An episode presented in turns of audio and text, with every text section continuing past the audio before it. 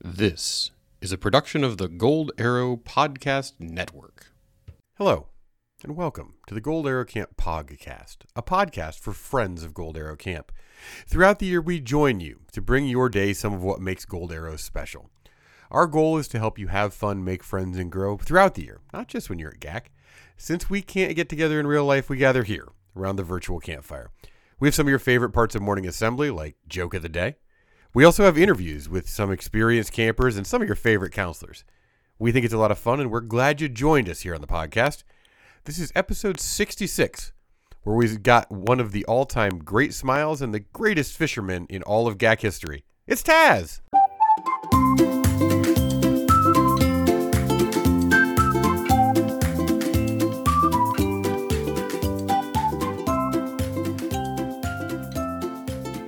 If you've been at camp any point since basically 2006, you probably know or have met Taz. Now, you might have met him when he was a camper, or you might have known him when he was a waterfront counselor or leading our teen OLC program in the summer of 2021. He's got a long history at camp.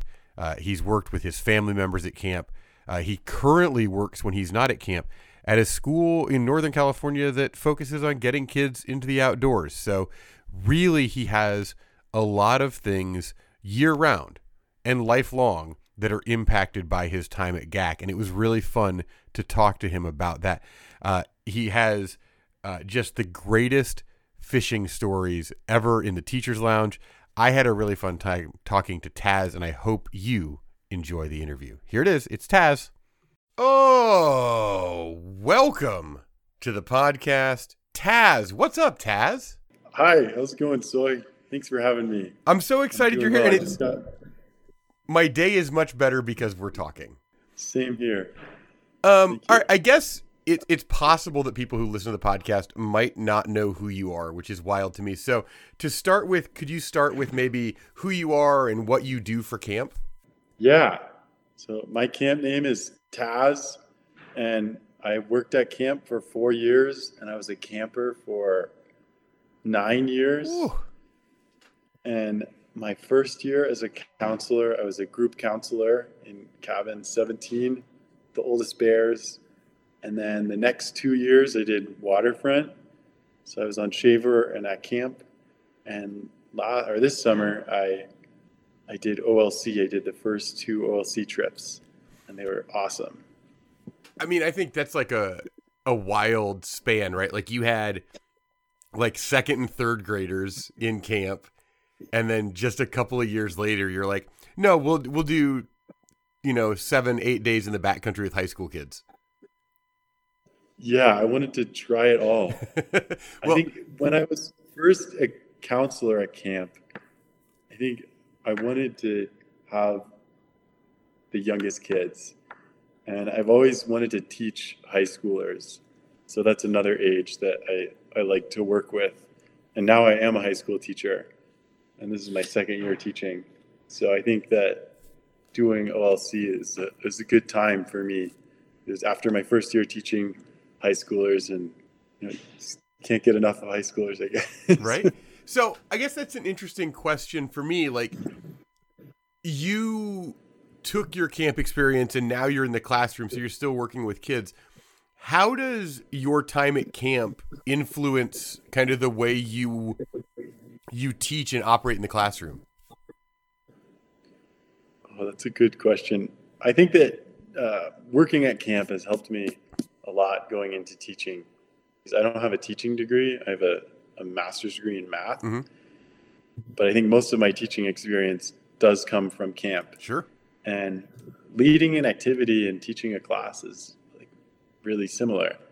You're, you're, you're teaching something to people, and it's about the same age group. Maybe there's a little bit more excitement about learning to water ski than learning how to solve quadratic equations. I, I don't Right. know. Like you're a math major. I suspect you got excited about quadratic equations. Yeah, I get excited about about some of the things we learn. I really like uh, like teaching calculus. Sure. That's probably like the equivalent to water skiing for me. Um, but I think it's, it's still teaching. It's a different environment, Yeah. but teaching the same age group. And I, we have really small classes here, so it's like you're teaching a cabin how to do something. That's really awesome. I think I've believed for a long time that teachers would benefit if they all had camp experience because I think you learn so many things. It's group management, it's entertaining kids, it's engaging with kids, it's building relationships. I think all of those things are really important in the classroom. Um, all right, so you were like you said, four years on staff and nine ish as a camper. That's a lot of your life interacting and intersecting with with Gold Arrow. How did you end up at camp in the first place? So my mom is one of the camp nurses. She has been for I don't know maybe 15 years. A very long time. And one of her coworkers told her about camp, and that's how she found out about it. And I remember one day, my mom showing me the camp online and saying, "You're going to go to this camp this summer," and I looked, and I saw there was no no baseball, no football, no basketball. And I wasn't that excited, to be honest. Sure. I don't think I wanted to go. My mom said, You're going to go try it out and see how you like it. And it was the best two weeks ever. It was so much fun. And I couldn't wait to go back. And I think every year camp has been more fun to me. Good. And I've more. We love to hear it. Yeah. All right, so you listed it. You've been a GC, you've been a waterfront guy, uh, you've been on the island, you've led the OLC. So you've you've done kind of this broad spectrum. You wanted to do it all. What was your favorite thing you ever did at camp? That's that's so tough. uh, it's also fun. I think that this last summer was yeah. probably the coolest summer for me because I did Shaver mini camp. That's right. And Shaver is so awesome. And then I get to do OLC. And the backpacking trip was amazing. Like when we went into Goddard Canyon hiking, I think that was like the most beautiful scenery I've ever seen in my life. I don't know, every year has been really fun. So that's a tough, tough Good. question. So I think a lot of people like kids especially they age out of regular camp and we say hey you could do the olc and they look at it and they say ugh it's a lot of walking and it's I don't know. So you led a couple of OLC trips. What message would you have for maybe the hesitant OLC considerer? Good question. I think I think if you really do not like backpacking and you don't like walking, maybe OLC is not for you. Sure, I think that's reasonable. But if you're yeah, if you're on the fence, I think it's a it's a fun thing to try sure we do walk a lot. We walk uh, we walk between like six and ten miles a day, but it's more than that. We went and we hiked and we swam in waterfalls out in the middle of the forest. We we made our own food. We saw really cool wildlife. We caught fish with just fishing line. We got to make our own food. We we learned more about being responsible for our own stuff. We carried everything we had. Um, so it was more than just walking and more than just backpacking. Yeah, and I think the thing that always strikes me when I'm lucky enough to pick up the OLC, like when I get to drive the van and be like the guy who comes out to pick up the OLC, the thing that always strikes me is twofold. And the first thing is how just naturally happy OLC participants look when I pick them up. Like that time in a small group in nature always seems very powerful to me like just as like a soul cleansing kind of thing but the other thing is and you talked about it a little bit you're in this part of the world that some tiny the tiniest infinitesimal percentage of human beings will ever see right like when you come to camp yeah you're pretty far out there but a lot of people come into the Sierra National Forest and, and Huntington Lake and Shaver Lake. Those are a lot of people enjoy those. But if you go in the high yeah. country and you're on the Pacific Crest Trail or the John Muir Trail or just trails in the Sierra, like a tiny number of people in all of human history will see that. And if you go on the trip, you get to see that, which I think is super cool. Yeah. Because I'm a history yeah. guy. You're a math guy. I'm a history guy. The the the scope of history overwhelms me sometimes. Oh, I see that. Yeah, it was awesome. Also, like we hiked. I didn't even know that we were hiking into Pine Creek Canyon, but there's a place that I've been like multiple times on the Eastern Sierras. Mm. We hiked there and we hiked through there. And I didn't realize till we got there. I was like, wow, I've been here before. But we're from the, the, other, side. side. of the mountains. That's yeah, wild. Like 10 hour drive from camp. Right, exactly. So you mentioned when you were talking about kind of how you got to camp that as a kid before you'd been, you looked at it and you were like, well, there's there's no football and there's no baseball and there's no basketball. I don't think this will be fun. So, what message do you have? And I guess also you had those bears who are often first time campers, are younger campers.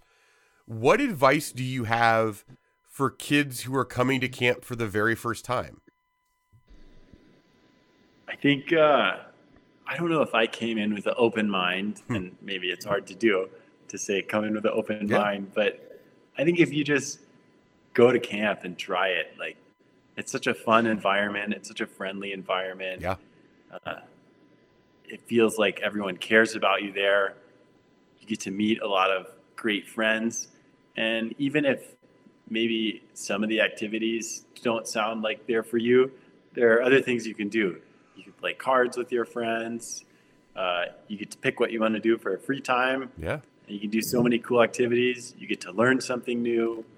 And I think another big thing about camp is like you learn a lot. Yeah, for sure. You learn a lot about interacting with people. And if you're a kid, you learn how to interact with adults a little bit mm-hmm. more that aren't your parents. And you also interact with a big group of friends. And if you're a little older at camp, maybe you get to learn how to be a leader a little yeah. bit more. You have a buddy cabin, so you get to help younger kids, and it's just a, a fun place to be. Yeah, I think one of the things, and for for kids who are really sports driven, that's a big thing. They say, "Oh, you don't have all these things," and it's like, but we do have all these other things that you can't do anywhere else. And I think. Mm-hmm all you know a huge majority of kids think i won't have my phone i won't have my tablet i won't have the internet what will i do? And for me the answer is always well what you'll do is have a good time because you don't have those things. Like you won't be distracted by all that stuff. Like everybody is there to be with people. And that's really cool i think. Uh-huh um all right so we're gonna wrap this up fairly soon here but I, I do need to ask this i think it's important you're you're pretty famous at camp for your love of fishing you're a man who loves to get out and catch some fish. What's your best fishing story? My best fishing story. Um, I think maybe on the OLC trip, I have a pretty fun yeah. fishing story yeah. from there. I've always wanted to catch a golden trout. Mm. It's, a, it's, a, type of trout that's native to California, and it's uh, I think it was a it's like a type of rainbow trout and it, was isolated, so it became like its own kind of rainbow trout, and it's really beautiful. I've always wanted to catch one, and I've caught some like hybrids, but we were hiking and we were up by the I think really high in the San Joaquin River, and we were at a little rest stop, and I saw a fish jump, so I got my fishing line out, and I threw the fly in, and I caught like multiple golden trout wow. there, and one of uh, one of our campers on the trip Piper, she went and she tried and she caught a golden trout. Yeah. It was really special to just go catch them. Didn't have a rod. Like it was the least prepared I ever was fishing. got the coolest fish I've ever caught. That's awesome. You know, uh, famously Chuck Yeager, the test pilot, uh, was a big uh, fan of uh, fishing for golden trout. That was one of the uh-huh. things he was fairly famous for. So there, you and Chuck Yeager uh, he's gone faster than the speed of sound, and you caught a golden trout without a rod. You're basically the same, is what I'm saying. All right, Taz, it's time for the speed round. Five questions we ask absolutely everybody who comes on the podcast. Here it goes. Taz, what's your favorite camp song? Uh, the camp song. The camp song, love it. What's your favorite item on the salad bar? Beets. Yeah, same. Uh, around the campfire, mallows or popcorn? popcorn. Uh, what's your favorite lip balm flavor? Uh, the the pineapple one. I forgot which one it is. oh, um, pineapple. Uh, darn, the pineapple one. I agree. Uh, and finally, Taz, what's your real name? Oh no, we're all out of time. oh, thanks for coming on the podcast, Taz. It was so much fun. Thanks for having me. It was great talking to you. In a world with far too much seriousness, far too much drama, we bring you something different. The joke of the cast. Why is it called joke of the day if it's not funny? So I was thinking about a joke of the day and I thought, oh man, this is taking up a lot of time. And that made me think about time and clocks. And I was just wondering do any of you know why you should never eat a clock? Man, it's just too time consuming. ah, time consuming. That was a good one. Hey, you know, I love that we can be together and we can listen to friends from camp like Taz and we can tell silly jokes and we can laugh at them and at ourselves together, even if we aren't together, even if it's just in your earbuds or on the car radio. Really appreciate you guys listening to the podcast. If you like this, share it with somebody. Let them know. Maybe you are trying to get people to come to camp. Let them know. These are the kinds of people. These are our counselors, these fun people we talk to. Uh, maybe you worked at camp and you're trying to convince somebody else. Share these, rate it, review it, let people know it's out there. Uh, we're doing this because we think it's important to talk to our camp community all year round. We really appreciate you listening. We really appreciate Taz for coming on the show. Thank you so much, Taz. Thank you all for listening. As always, I'm Soy, and I'll save a marshmallow for you.